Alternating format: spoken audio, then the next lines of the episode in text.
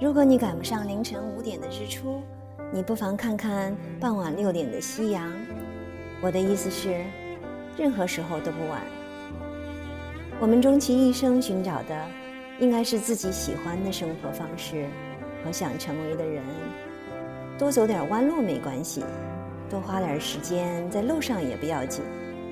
和别人所期待的不一样也可以，只要你是在成为你的路上就够了。